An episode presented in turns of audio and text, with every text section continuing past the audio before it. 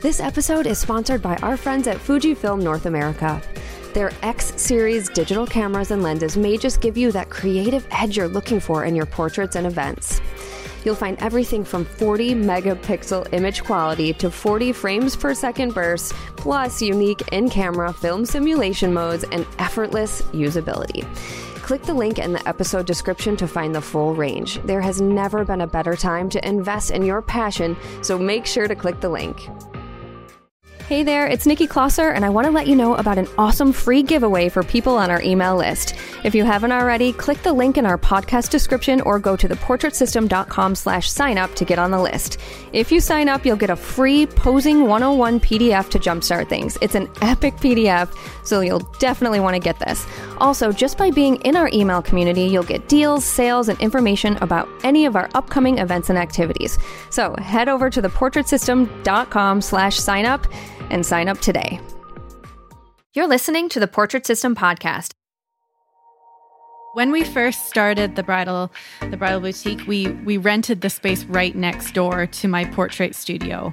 And I started researching more what boutique meant because I always thought of it as a noun. But if you think of boutique as a verb, it's creating something that is so special that you don't need a lot of it to be satisfied for me, the best way forward for me personally with my energy, and I know what I feel best taking on, it was to create something where I could work minimally, I could put out the best work I could possibly do, and have the most amount of profit coming back to me because of it versus putting all of that out just into small things that were just eating up my, my time and space.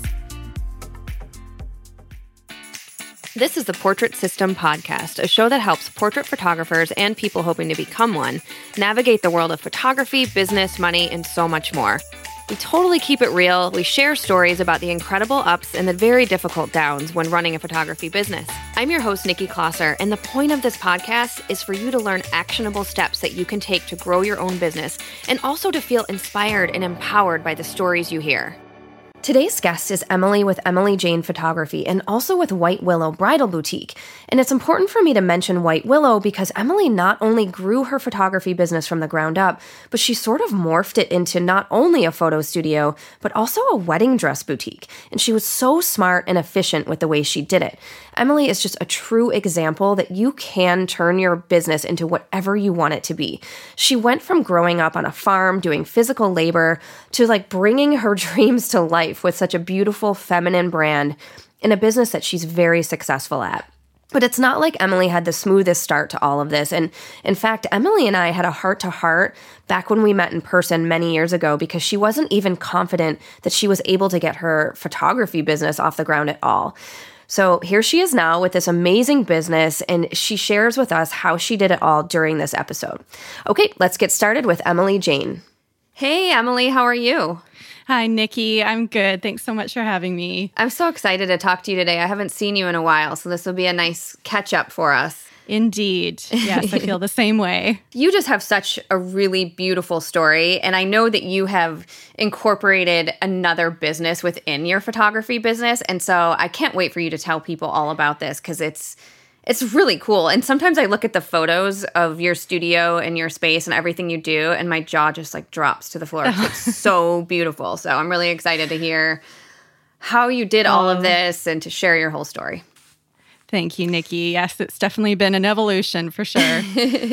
okay, well, why don't you start then from the beginning? So just take us back to when you first started photography or, you know, what you were doing before photography, really. So, uh, well, I guess a, a, big part of who I who I am and, and kind of where my my work ethic has come from was that I grew up on a grain farm uh, in northern BC, Canada. I just, yeah, I kind of learned what it took to to take a an idea and and get it to fruition and to to just work really hard at, at what you what you need to do and to follow dreams as well. I would imagine that uh, on a grain farm, I mean, that's like manual labor, like you, you know, on top of the business side of, of the work that I'm sure your family did. Like that's a lot of work.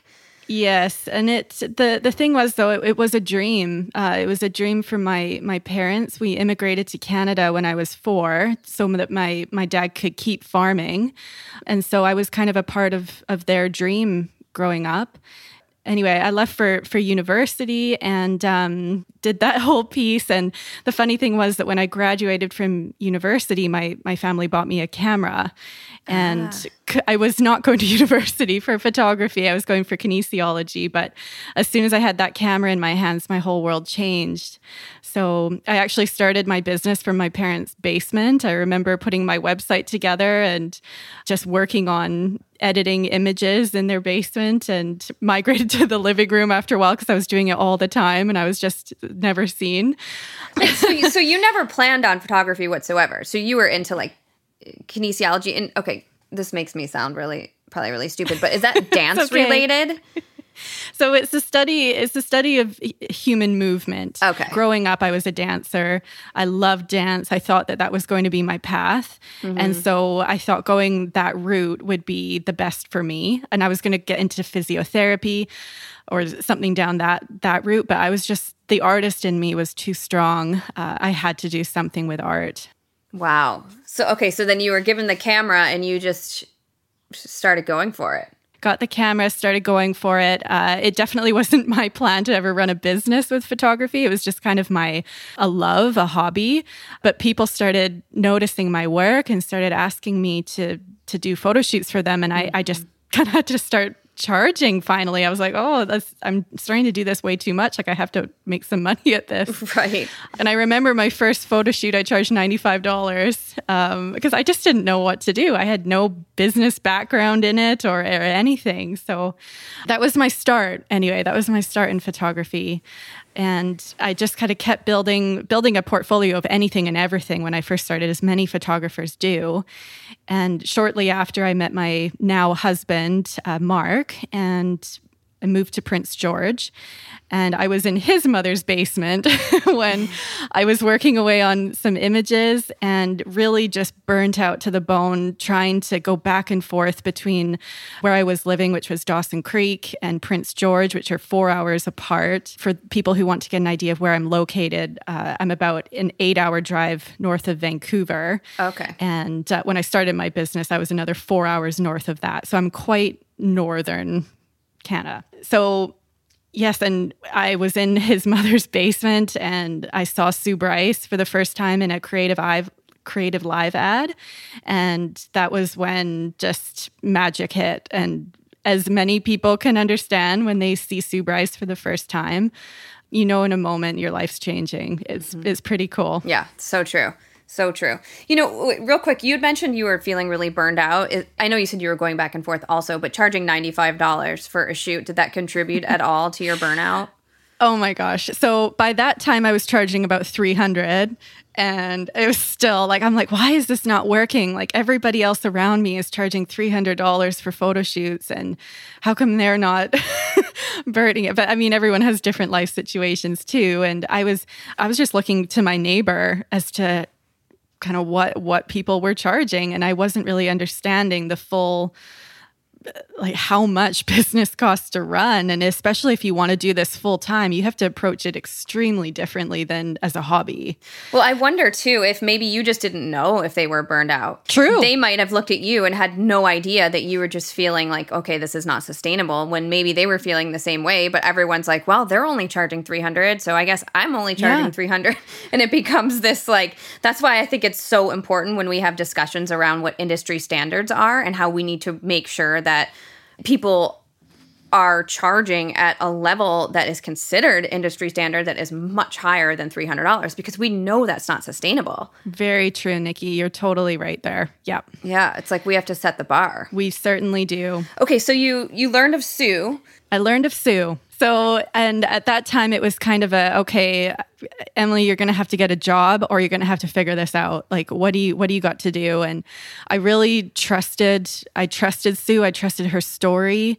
I could see that it made sense. It was definitely like far out of my comfort zone at the time, especially because at that time I felt like I was the only person that was that would be trying to charge a more what I now know is an industry standard. But I started following her and started learning and I was just like, you know what? I'm just going to I'm just going to give it a go. Like what do I have to lose? I what I have to lose is I just go back and find another job. Mm-hmm, mm-hmm. I started photographing my in my kitchen. My husband would move our table out of the way and and he had to pull our chandelier up high so that I could get underneath it in our dining right. area.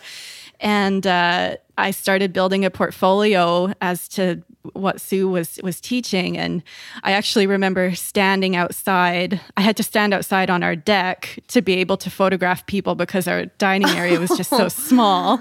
Right. Um, talk about making it work. So I totally had to make it work. But we only made it work that way for a little while because it was getting to be far too much. I mean our, our house isn't that big.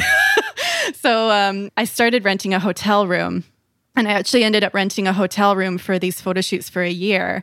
But I have to say, the very first the very first photo shoot I did and I sold with the with Sue Bryce's method. I sold it on my kitchen table and it was I went from a maximum at that point I maybe sold a $600 portrait session. That was the most I'd sold to date.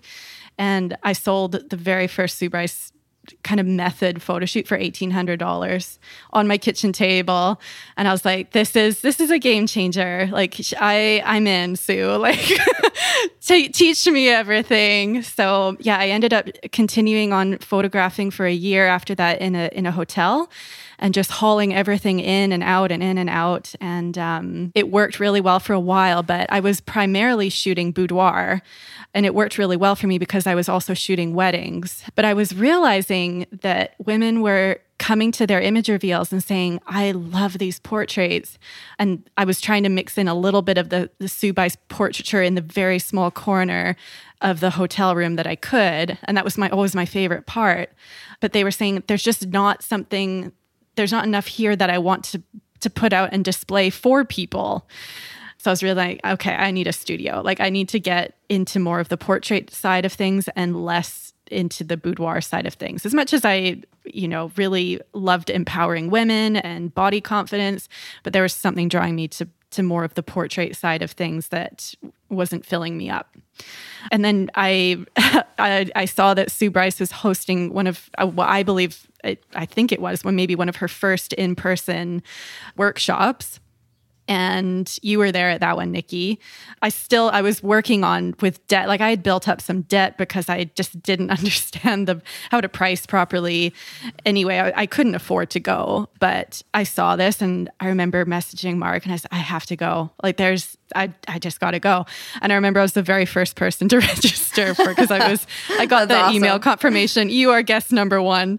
Um, I was like, I am not missing this. And that weekend with with all of you, and I'm still good friends with so many of the women that went to that workshop. It was it was life changing for me. It was a community finally where my language was somebody else's language, and mm-hmm. I had a mm-hmm. place to to be and I think anyone who's attended anything of, of Sue's in, in-person workshops, it does, it changes you. And Nikki, you and I were sitting at dinner one night and I was asking you about your studio and if you found that it made a big difference. And because at the time I was still, I was under a year in a new city where I knew less than two people when I moved here. And I was like, taking on a lease, uh, that seems like pretty far for me right now and you just said to go for it. Like your confidence in me was just so certain and so on. I just went with it. and so I got back and it, funnily enough, the the stars aligned that a building that I had had my eyes on and I went to see a space twice and couldn't afford it. And um, i knew that that was like a dream to be have a studio in there. And funnily enough when i got back from that workshop uh, the landlord messaged me and said hey like just checking in again. We have someone leaving. Is this something that you'd be interested in? And i was just like yes. Like, wow. let's do it. Isn't that amazing when your intentions change and your energy changes how it's like here you go you know? It is. Yeah. The universe is a funny thing. It really is. I remember i'll never never forget sitting sitting at dinner with you. We were at that long table. And yep. I remember kind of being like, dang, am I being too direct with her? I think I had a couple glasses of wine by that point. Like, I was just like, Emily, listen, like, your work is amazing. You're so likable. You've done the work already. Like, what is getting in your way? You are. Like I remember being like, you just can you can do this. Yeah, yeah. I, I needed that though, Nikki. Like it was I needed someone to see what I I don't know. I just needed I needed that um, affirmation that I was ready. I think. Yeah, yeah. It's nice. It's nice to have that affirmation. I mean, it would be even better if we could just give it to ourselves, you know? right? Like, I know. But there are times when it helps to have someone that you know a different set of eyes really kind of look and see like, okay, what's going on here? Yeah, and someone too who has been on the journey. Like you, you'd been on the journey, and I'd watched your journey since the very like I was on a very similar track to where you were so you knew my path. And that's why I trusted you so much because you had walked it. Mm-hmm. I remember when you got that studio too, and you had messaged me and you were so excited. And so, okay, so, so you get the studio and then were you freaked out? Like, oh, great, I have this rent now? Or. I, I had a major I had a major breakdown the day before I got the keys and I had a friend come over and sit with me because I just didn't want Mark to, to see how freaked out I was about this decision because I was trying to be as calm and confident as possible. And we were only maybe uh, we are about a year into our own relationship, so he didn't know me that well. And it was it was terrifying. I said like if i if i don't make this work like this is going to be hard. Like i'm in trouble. And she right. she just reassured my uh, her faith in me and we just talked it i just had to talk it out. But the the minute i i stepped into that studio for the first time it was it, i was meant to be there. The universe said like this is yours. Like you have to you have to fly now. And it was no turning back after that. Yeah. Wow. That's so incredible. Tell us about about the space. And did you have regular clients at that point? Well, I can't say that they were regular, but by this time I had been in Prince George for just over a year. People were starting to really get to know me. Uh, I belonged, I was a dance teacher at a local studio, so that was great for me. I was getting involved just with different things around the community. So I was starting my name was starting to kind of pick up a little bit within certain groups. So for me, actually starting, it, it was fantastic. I remember like our first two months blew me out of the water. I couldn't believe what, like the transformation that it it made to what I was able to do because I had a space and I wasn't having to move everything all the time. But the space itself, it, it's in this beautiful, it's in this beautifully done, very old fashioned looking, a little bit European building in Prince George. It's quite iconic for Prince George. So it definitely stands out. We've got these big, beautiful windows. But when I walked into the space, like I definitely had to use my imagination. I had to cover holes in the floor with carpet. Mm. Uh, the the walls mm-hmm. were all pink. I had to go in there and paint for days with white just to try and cover everything up. There was really old ratty carpet in there and stuff, but I didn't have the money to change anything other than paint. So actually, I think I'm pretty sure the landlord paid for the paint if I nice. if I did it. So I had to put in the sweat labor to, to do the paint.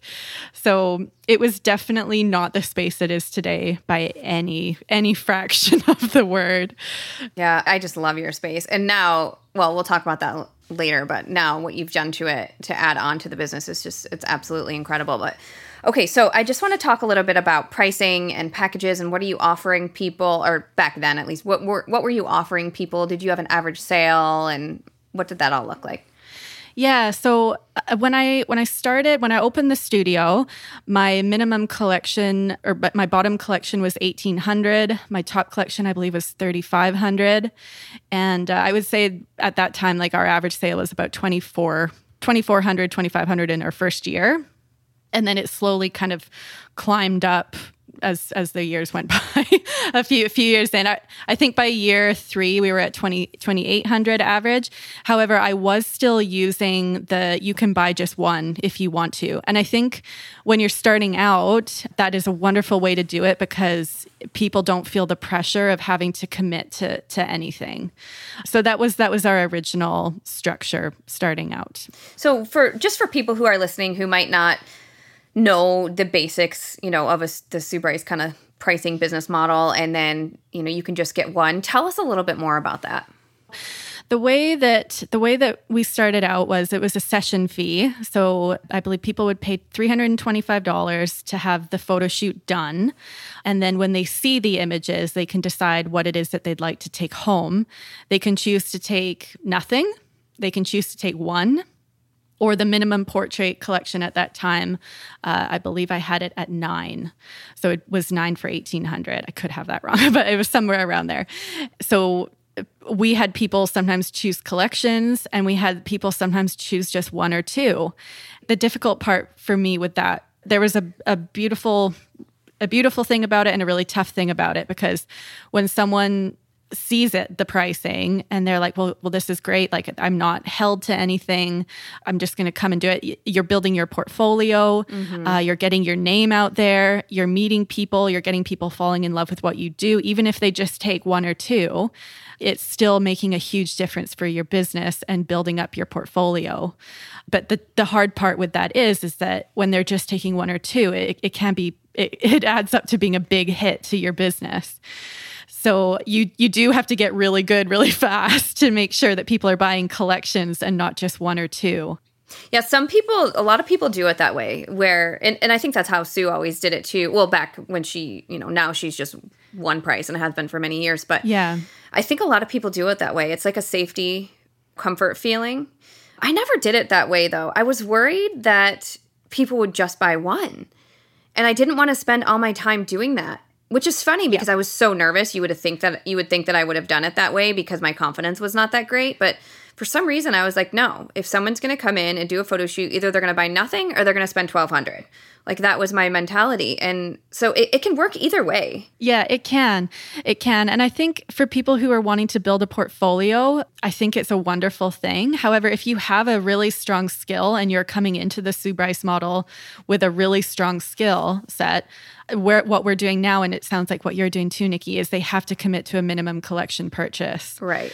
And that has made a huge difference for us with with cash flow, just being able to predict what mm-hmm. money is coming in. Yeah, exactly. Exactly. Yeah. That's been super helpful for me too. All right. So then f- from there, I mean, were you just taking on a ton of shoots all the time or, you know, what was what from there what happened? Yeah, so from there word just kind of spread and I was just starting to shoot and shoot and shoot and I I mean, I was just in my in my zone for a while. It was a beautiful place to be. However, at the time I was I definitely learned the lesson of when money comes in, like, are you able to keep it? Mm-hmm. Because mm-hmm. for me, I was suddenly making more money than I'd ever made in my life.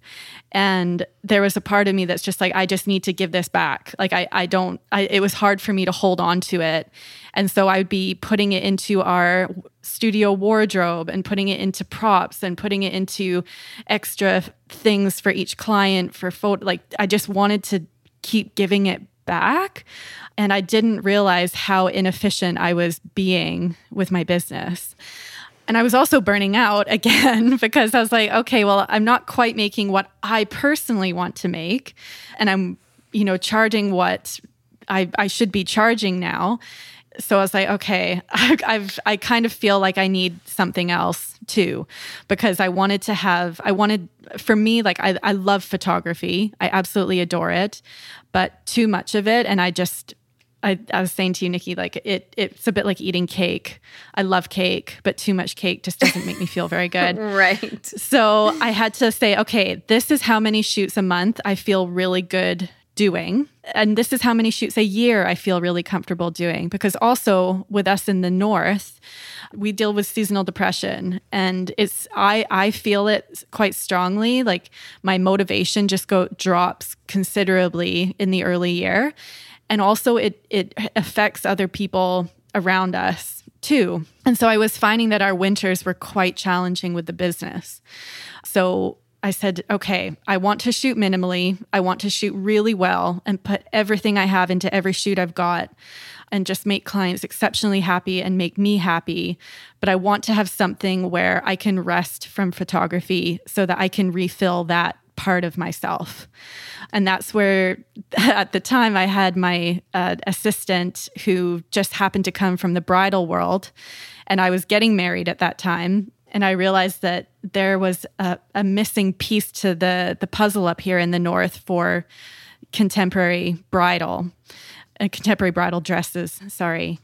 And so we had this idea of, hey, this would be the, a perfect thing to bring to the to the north because it's not here. Girls are traveling down to Vancouver to find these dresses. It very very quickly happened that we expanded to another lease space in our building and uh, built a, a bridal boutique. Okay, so let me get this straight. I just love I love this so much. and it's like such a like a girl well okay i shouldn't say all girls but some girls. It's just like a fantasy of just wedding dresses and photo shoots and like it's just it's so cool. It's and i know that's not everyone's fantasy or whatever but you know it's you've created just such a beautiful space and a beautiful business and then to add into this wedding dresses it like gets even it's it's even more amazing. And i love it's so smart as a business person well first of all identifying that you can only shoot so much before you start to feel overwhelmed. And yes. i'm the same. Yes. i'm the same. If i if i have too many shoots back to back i feel it. Like i'm just i don't enjoy yeah. it like i have to space it out as well. So one addressing that and two thinking like okay how can i supplement this? Like what else can i do that you know addresses my creative side and brings in the income or whatever? And then to look at what was missing in your area I mean, have you always been a, like a smart business person in this way, or you know? Well, I'm a I'm a little bit. Um, oh, what would what would you call it? I'm a bit of a serial entrepreneur, so uh, my my ideas for for business are just never ending, and uh, I'm sure we can talk about this later. But I def I I mentor women in business now, creative women in business, and it's not not just photography, like all sorts of different creative businesses, and Sue was actually the person when we had met Nikki with another another group that one time. Uh, they identified that in me mm-hmm. and and said I needed to be really careful with it because you know you, you can only do so much. So for me, putting that energy now of all these ideas and ways of doing things with dis- different systems, putting that into other people has nourished that side of my brain that I can now focus in on these two businesses that I have without running in a million different directions. Right, right. Okay, that makes sense. So how how do these businesses complement each other? How do they work? Yeah. Yeah. So it was actually a bit of a surprise how well they fit together. Like it's peanut butter and jelly. It's so so amazing how well they fit together. So when I first started the bridal boutique, so our two businesses were right door to door next to each other. So from about September to the end of February is when bridal is really busy because people are purchasing their dresses for the rest for the summer for the most part. And then our photography is super busy from around April to the end of September. So the seasons of their their height is completely the opposite. As soon as our kind of our portrait season starts to die down, the bridal picks up, and so it it beautifully matches our our energy um, as well as the the time of the year, and also so I have my portrait business running on Sundays, Mondays, and then I do obviously at home work during the week with prep, prepping the images, etc. But then our bridal runs Wednesday to Saturday. So it's very, it, it feels like two very different things, but they complement each other extremely well. Right. And especially you said during that seasonal depression time, I feel like that might help a little bit when you have like so much positive energy coming in. People are getting married, oh, they're excited, and you get to, you know, just huge. deal with the beautiful dresses and it's cool. Yeah, huge. And it's a very different, it's a very type of different type of energy that goes into those appointments. So, and the neat thing is, uh, Sue, Sue taught me how to start a portrait business. Yes, but Sue taught me a lot more than that. Like Sue, I feel like anyone who has who has this inkling to to start something like you take what sue has taught you and it it applies to everything mm-hmm. so her her business sense transferred onto this business as well it felt like starting this business was 10 times easier than starting my portrait business because I had already done the work to figure out how I needed to present myself and present this business. Yes, absolutely. That makes so much sense. Okay, so when you decided you were going to open the bridal salon, did you rent another space next to yours or is it in the same space? Yeah, so when we first started the bridal the bridal boutique, we we rented the space right next door to my portrait studio. And I didn't realize at the time how well these businesses would blend. I thought it would need to be uh, open all the time or, you know, just running completely differently with a completely different schedule. But we actually managed to pretty well utilize the same team, which was just me and one other assistant between both businesses. And so anyway, for the first three years, that's how we did it. We we were in the the one space and it it did, it worked, it worked really well. Um, but I realized about maybe a year and a half in that I'm not being very efficient here with my business. And I am utilizing way too much space there's so much space sitting all the time empty that's not being used because we were either on one side or the other. Also, the light in the other, in our boutique, was just pretty poor compared to our studio. So, after some deliberation and and also I had been on a on a journey to to understand too the intricacies of the efficiency of my business I think what kind of once you get to a certain point in your in your sales, you start to look at how can I maximize my business without having to push myself harder. Mm-hmm. And that, that that's where I was. I was at maximum capacity. I couldn't possibly do any more. And I also I wanted to be happier. I didn't want to have to work quite as hard. So in about a year and a half in, I realized, okay, I need to let go of this space and utilize my one studio space. So our studio space, it's just over 1,200 square feet. Like it's a good size. So what we've done recently, we actually just completed it like a week ago. All the walls in my studio came out. It's now one big open space with a storage area and a change room. And uh, we lifted the ceilings up so the light is just stunning. And now what we do, we have all of our dresses on racks in the in the studio and it operates as a bridal boutique the majority of the time. But when we have photo shoots, these dresses will be just wheeled wheeled off to the side mm. and kind of stored in their own little area and then it suddenly becomes a portrait studio and we can we can do the switch in under 10 minutes. So it's a very a wonderful use of our space. The space is 10 times more beautiful because we're now just putting all our effort into one versus two. Far more effective for me uh, business wise over the long run because we're obviously not leasing two spaces. But also, Nikki, what's wonderful is we're seeing the ideal client for our wet our bridal boutique that I want to photograph so this is the really cool thing is when people walk into our bridal boutique, as we're mostly calling it boutique for now, uh, on the right hand side we have our reveal wall. And so people can see our portrait work when they come for bridal.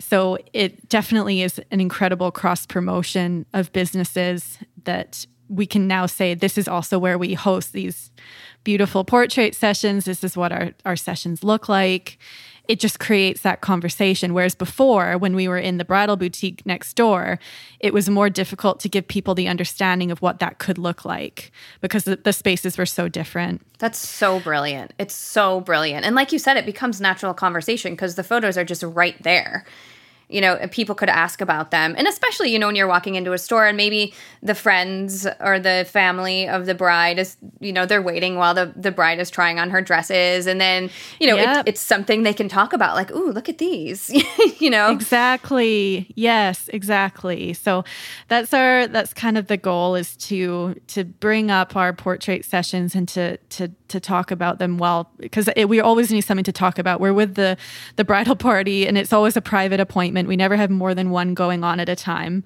So we're, we're talking with them for a good hour and a half. We get to know each other really well. And so it's a beautiful way to build a relationship and also potentially book them as another client. So I'll be interested to see how it works actually like like this if it makes a big difference. Do you do any sort of like vouchers or anything to your brides or mothers of the bride or you know is it just if you want to book a shoot, here's our information. Yeah.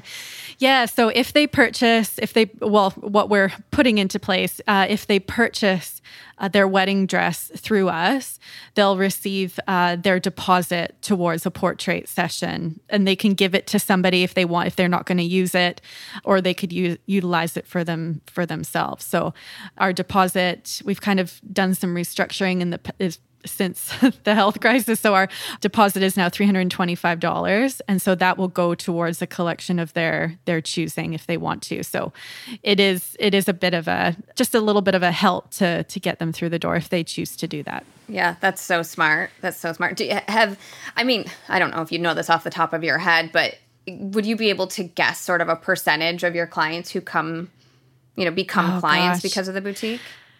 Well, because we now have them in the boutique, Nikki, I think it might be yeah, golly, I'm not, I don't know how I would be able to guess that from what we've done before. I mean, it, it is a lower amount because people are coming for a very different reason mm-hmm. and they're also putting their money into a wedding. But we do get lots of inquiries for boudoir. So there is that element to it. it. it. has gone the other way too, where we've had people for portrait photography and now they turn into our bridal clients. So I, I love I love that you asked that question and I'm going to keep track of it. yeah, I'm just yeah. really curious. Well, and, and it's interesting. It's like you're doing business to business marketing, but it just happens to be both of your businesses. Yeah, that's so, right. Yeah, yeah, that's right. so that's really really cool. It makes me, you know, start to think like, hmm, what other business could I bring in that yeah. would yeah. Oh, this is so cool. I want to go back for a second when you talk about the efficiency and how something that you had really yes. worked hard on is the efficiency and I'd love to hear more about that. That's something that I've been working on as well is is how to make the most out of my time and my energy and and and I'm wondering if you'll if you'll talk a little bit more about that, like how that has helped your business or helped you in general? When I'm mentoring students now, I talk about it as a growth phase and a pruning phase. And I think that if you think of your business like a tree, your tree can just keep growing and growing and growing. But when you prune a tree is when it just it becomes this this dense beautiful thing that's producing potentially lots of fruit so mm-hmm. it doesn't mean that it's not growing it just means that you're you're making it more more efficient more dense uh, so you're getting more out of it for for less for less, essentially, less space or less of your time. For me, it, it, I definitely got to the point where, okay, it's either I add more people to my team. I did try bringing on another photographer. I realized how much work that was going to be to mentor and coach and push push that forward. And Sue said to me when we were at this coaching group that you and I were at, Nikki, she said, if I were to do it all over again and I were to start out, I would start out super boutique and I would push myself to the point where I couldn't take on any more and have people working to promote me versus building out a team and and at that point then decide kind of thing what would happen. And but anyway, the word boutique was something that just set off fireworks in my brain. Mm-hmm. And I started researching more what boutique meant because I always thought of it as a noun. But if you think of boutique as a verb, it's creating something that is so special and highly highly desired that you don't need a lot of it to be satisfied. It's just super special. So, uh, for me, the way, the best way forward for me personally with my energy, and I know what I feel best taking on, it was to create something where I could work minimally, I could put out the best work I could possibly do, and have the most amount of profit coming back to me because of it versus putting all of that out just into small things that were just eating up my my time and space. Mm-hmm. Oh, I love that. It's it's such a mental shift. It really it is. is. And also also Nikki, I started researching a while back how do you sell a business? And what does that mean when you sell a business? Because I I've always I've started thinking long term as well because I think once you get to a certain point as well, you think, okay, well, I've retirement and I've got to keep myself safe and all these things. And and so I started researching what it means to actually sell your business. Something that was quite prominent in my brain was they said, the more valuable you become inside your business, the less valuable your business becomes at the end of the day because it's really really hard to sell a business when they the business is completely dependent on your talent mm-hmm. and so for me the bridal the bridal business it allowed me something where I, am one day going to be able to sell that. Mm-hmm. And now I'm going to be able to sell it as a boutique and studio to another photographer. Whereas my photography business, that, that name goes with me. Like it's going to die with me. It's, it's me. I can't sell myself. So I had to kind of turn my, turn the way I looked at business to be more of a what is my job and what is the business that I'm I'm growing. And so now I look at photography. This is a wonderful this is a wonderful job for myself. I love it. I can, you know, produce savings and and put some uh, into investing. And then my business is my investment. So one day I will be selling the boutique and studio and most likely it's going to go to a a wedding photographer hoping to turn into a portrait photographer. yeah, right. That seems like a good meshing of the two worlds. Yeah. Wow, yeah. this is all so powerful. And and it, I'm I'm so glad we're having this conversation because I never knew that part of it. I mean, I've been watching your growth and I've been watching how, you know, you opening this the boutique and everything, but I never really thought about what you had said about setting it up as a business to sell. There have been times when I thought I, I thought because now that I'm in Michigan, I go back and forth. Like, is it is it worth me keeping my Seattle studio open? And I do have an associate mm. photographer there, which is so wonderful. And she does do shoots for me sometimes. But like you said, it's all built, everything is built and it's me. You know, it's my name. And yeah. and a lot of times people yeah. are like, Nope, I want to wait for you. And the, and there's yes. times where I'm like, Well, I'm not even like especially right now, I was supposed to be doing all of these shoots end of March, first week of May, all in Seattle, and I couldn't go. So my studio yeah. has sat there. You know, it's one of those things where it's like I'm paying studio rent there. Anyway, I'm totally going off on, you know, I digress. Yeah. but the point that you made is yes, my business is all it's all me. It's all my name. So mm-hmm. the the thought of selling that sort of branch in Seattle, I don't I don't know that it's even possible. So yeah. it's interesting to hear you and talk about this. Yeah, and the thing is it, it's I think it works differently for different people and I think having I think it, it's completely fine to not want or to not have a business that you could one day sell and just you know work yourself work through through your lifetime and, and save appropriately and whatnot. But for me there was this i think i think i just wanted to know that i could do it maybe? That was my my thing like i wanted to have something that if i was going on holiday it could keep running without me easily without having to have someone with this like really strong skill set to be able to take on these port because let's admit it like portrait photography it takes a really talented person and and people like you say nikki they want you. And that's the hard thing when your name is on your business mm-hmm. is they want you. Yeah it's it's a very it's an interesting journey your boutique is called white willow is that right? White White Willow Bridal Boutique. Yes. Yeah, White Willow, because because that's something that could easily be transferred into like White Willow photography or something as as well. Yes. Yeah. yeah. Yes. So when it comes to the day that we do look at selling it, it will be White Willow Bridal Boutique and Studio. And then whoever takes that on will be able to take it in whatever direction they want to as a studio space type thing. And and hopefully by then it has this it obviously like the space itself or where it is itself has this people understand that there's a beautiful photography studio there and it will amplify the value of of what that business is. Right. and also nikki just to speak to efficiency again and why efficiency is so important. So looking through my research um, when it comes to selling a business your efficiency is what really matters when it comes to placing the value on the sale of the business. I mean, the efficiency, yes, but also the brand. So the brand of the business, but also the what is left over at the end of the day that is going to make it worth it for someone to say, yes, this is worth it for me to invest into this business. So the more efficient I can make the business and the more profitable I can make the business when it comes time to the day that one day I sell it, the mo- the most that I'm going to be able to get out of it. Yeah, yeah, that's it's so brilliant. There a couple thoughts on that. One is when you say about making it the most profitable, and Sue talks about this a lot too, where yes. you don't need all the bells and whistles. I think people think you need this huge wardrobe and all the like amazing frame, you know, gold accent frames on the wall and all of that. And and if you have the money for it and you want to spend it and that's you know valuable to you, then sure, do it.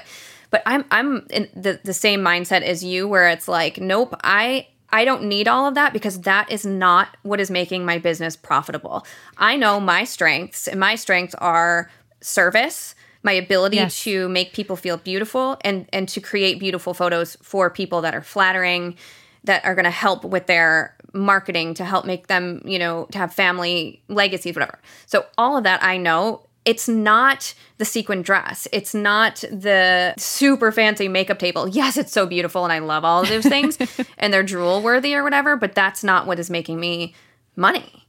So, regardless of whether or not you're setting your business up to sell or whatever, it just to be efficient and to be the most profitable while providing this service to your clients it just that seems like the ultimate goal Yes, I completely I completely agree Nikki and I can definitely say that I'm probably one of the most minimalist photographers around. I I have two cameras, two lenses, and then I I, I utilize still the same things that Sue initially taught before she even started teaching Same. with lighting. Yeah. And I, I like it that way. Like I do need to push myself and learn about the lighting, but at the same time, it hasn't slowed me down at all, not having all those things but yeah, I think the the value definitely for me comes from my ability to serve and my ability to make people happy and feel beautiful and feel special and to give them a really beautiful experience. But you you definitely don't need you don't need all these fancy things to get started by any means. Right, right, for sure. The other thing I was thinking is it never occurred to me to ever want to sell my business until I moved back to Michigan and I saw how it was just getting mm. labor intensive going back and forth and paying for the studio there and still so that's the first time that ever really crossed my mind and Yeah. I don't know. I'm going to have to do some serious evaluation around all of this. And you know, and I have another brand that I've started well, although, okay, so I wonder if you're similar to me, and I think a lot of people out there are probably going to relate to this. It's like, I, I, feel like I have a decade. I have a decade that I'm so interested and passionate about something. And then it's like that decade ends, and I'm like, huh, I kind of feel like I'm ready to do something else. And then, you know, I'm, I'm finding this like 10 year sort of and it's not that I completely let go of what I was doing before. I integrate that into my next, what am I doing next sort of thing? What am I passionate about now? And what can I grow now? And so yeah. the idea at some point, like you said, we're going to have to retire. I mean, we can't mm-hmm. be slinging a camera when we're 80. I mean, I guess we could. you know, we could, yes. but, you know, I don't know that I'll want to be. You want it to be on your terms yeah, eventually, yeah. right? You want totally. to be able to pick up a camera when you want to at some point. So when I yes. think about, like, I have another brand that I started busy as a mother, and I'm like, huh. Mm. You know, it's not really photography related at all, at all, but I'm like, huh, I wonder if something that in the end, it's not necessarily my name. I'm growing it no. as a different brand, just like you are with White Willow. So as yeah. people progress and look for change and growth and planning, yes. I think that's so important as business owners. Even if you're just getting started, you know, to really okay, I don't want to overwhelm people because I think people out there who are just getting started now are probably thinking like, "What the hell? Seriously, I'm just getting here. Don't make me think about like retirement and so So that's not where I'm yeah. going with this. But I do think as business owners, these are things we have to think about. We don't get pensions. We don't get, you know, life insurance handed to us and health insurance handed to us. So we do have to think about investment in our long term future. And I think this is a really good discussion to have. We do. And you know what, Nikki? I feel like potentially, had I had thought more fully about this to begin with, which is why it's kind of great for people to be hearing about this stuff right now, is that you might rethink of the strategy of how you build your business from the start. Because we know we have several friends, you and I, that that own multiple studios. They've built the business on a brand that's outside of themselves. And it it's super powerful and and people can do it that way. And if that's the business you love and like you love the business of portrait photography i think people can make a real go of it.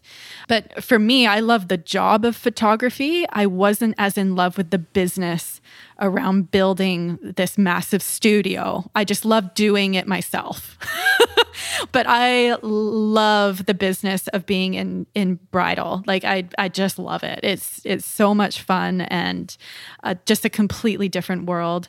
And like you, Nikki, I've got some online online business that I'm building too, and I think that's another avenue that you can really you can really start to to push yourself in and it's never ending like the gla- is a glass ceiling with with online business so mm-hmm. and then also too it seems like like a lot of my photography clients have transitioned into like listening to my busy as a mother podcast and it's like whatever you grow as long as you are providing service to mm-hmm. your clients whether it's through your portrait business or your past business that you're you know getting out of or whatever that is, you know, an old job, mm-hmm. as long as you are providing great service and connecting with these people and making them clients for life, often they'll follow you into your next endeavor. Oh, yeah. Oh, and people love to watch what you're going to do. They love to they love to be a part. They'd love to feel like they're they've been a part of your journey because th- they just want to go on the ride with you. And uh, yeah, it's it's not starting over. Mm-hmm. It's just adding it's adding on. Like I'm I'm a person of expansion. Like I'm constantly expanding. Mm-hmm. Feel a bit like the universe in that way.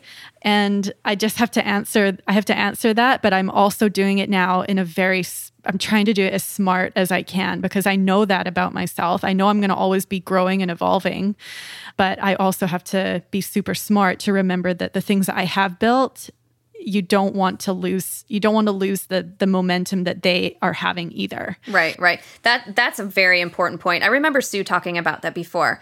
You don't want to like kill something in order to grow something new. Like something that is something you're doing really well with, even though maybe you're looking for a, a, transition. For example, if you're out there right now and you're looking to do a job change, like don't feel like you have to just all of a sudden start sucking at the job that you're doing or whatever just so you can grow this business. Like keep doing what you're doing and do it well if that's your source of income and whatever as you're growing the business. You don't have to like destroy things in order to grow something new. You can do it in a in a smart, graceful way it just makes it so much better that way. I think like Sue is the the walking example of that. Like she's still she's still doing what she loves, but her expansion and her growth, she's done it all very thoughtfully. Yeah, I, I really admire how Sue's who's how Sue has built her business and how she's continuing to evolve. It's pretty amazing to watch. Do you remember what year it was that we were at dinner when I was like, Emily, you can do this? that workshop? Uh, man, I think it must have been about 2015, 2016. It might have been, yeah, it's at least five years because right. I've had my studio for five years. So, okay, so probably just over five years. Yeah. So I just, I, I want to bring that back up because in that, in that time, you know, at that dinner, at Sue's workshop, I know you were really inspired, but you were still scared and you, and you still needed that push.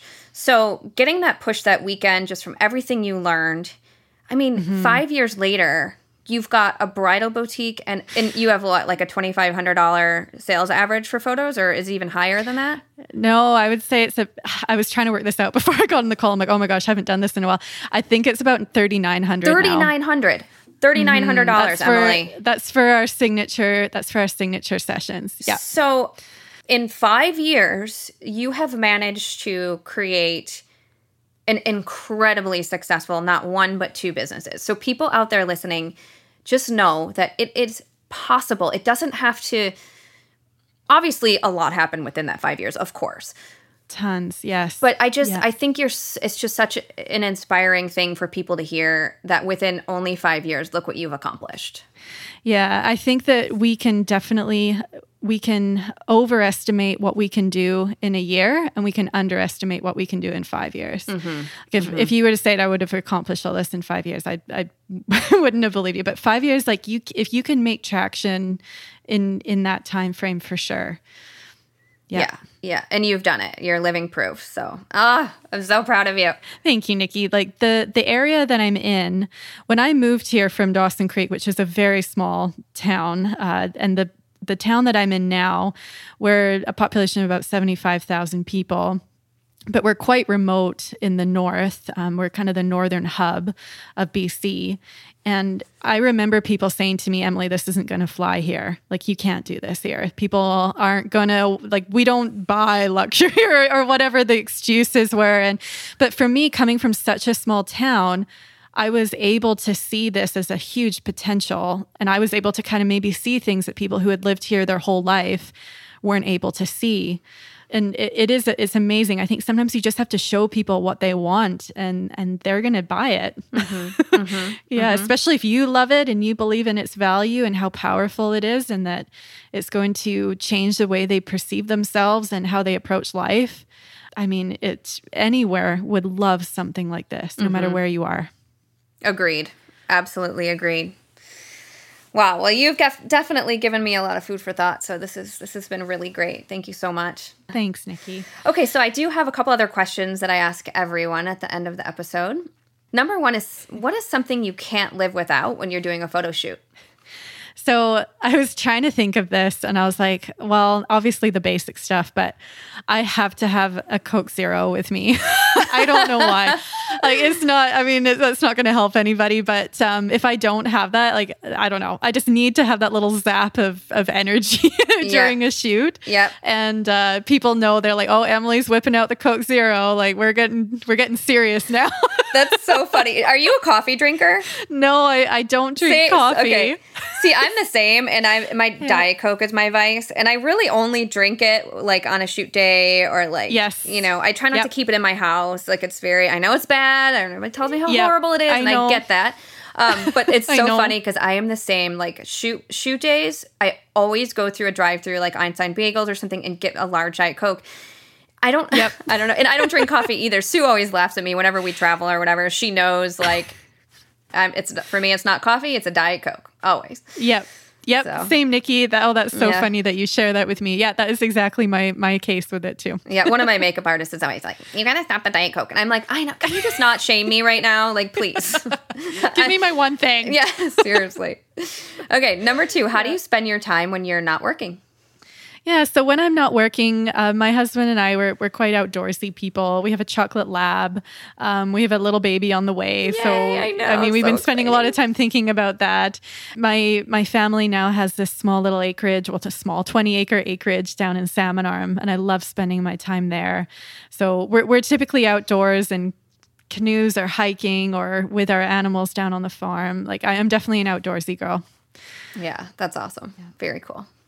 Um, okay, number three. What's your favorite inspirational quote? Ah, so I mean, I love quotes. I absolutely love them. But the one that's kind of drilled into my brain is actually a quote that my dad stands behind. It's like his life life quote, and it's half an effort is no better than no effort at all. Mm, hmm I love that. So that that was drilled into me since I was very young. yeah, that's awesome. Go dad. Yeah. Go dad.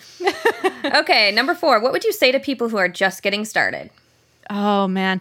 I would just say don't stop. Just keep going. There's going to be so many ups and so many downs and you just have to keep putting one foot in front of the other it isn't a nice progressive line slanted up. It's up and down and up and down and up and down. You'll just become resilient to it over time. Great advice. And if people want to find you online, where can they find you? Yeah, so I mean, our Instagram and our website are the same. So Instagram is whitewillowbridalboutique.ca and emilyjanephotography.ca. And that's the same for our Instagram and our website awesome. You can also find us on Facebook. I encourage people to follow you. It's very, very, Thanks. very beautifully visually done, for sure. Thanks, so, Nikki. Yeah. I feel like I could talk to you all day. Like we need to schedule. We need to, to schedule too. a time to just like, yeah. We talking. do. I would love that. yeah, for sure. All right, honey. Well, thank you so much for being on the Portrait System today. Uh, we'll we'll chat soon. Thank you, Nikki. I appreciate it so much. All right. Take care. Thanks. Bye. Thank you so much for listening today to the Portrait System podcast. If you like what you heard, we would really love for you to leave us a five star review either on iTunes or wherever you're listening.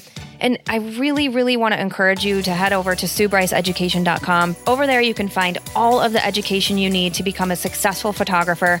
It's only $35, and there are over 1,000 on demand educational videos on things like posing, lighting, styling, retouching, shooting, marketing, sales, business, and self value. There's also the 12 week startup program that I love. And there are posing downloads, lighting downloads. I mean, truly everything to help make you not only a better photographer, but to make you more money. Once again, that's SueBryceEducation.com.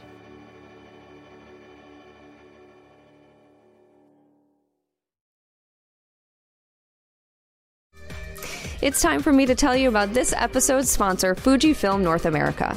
If you haven't experienced portraits and wedding scenes created on the large format GFX system digital camera sensor, you are missing out. Along with up to 102 megapixel resolution, you'll find rich colors and gorgeous in camera looks. There's also AI driven subject detection and 8 frames per second bursts inside the compact GFX 100 digital camera. Hit the link in this episode's description to view the products. It's time to dream big in your creative process.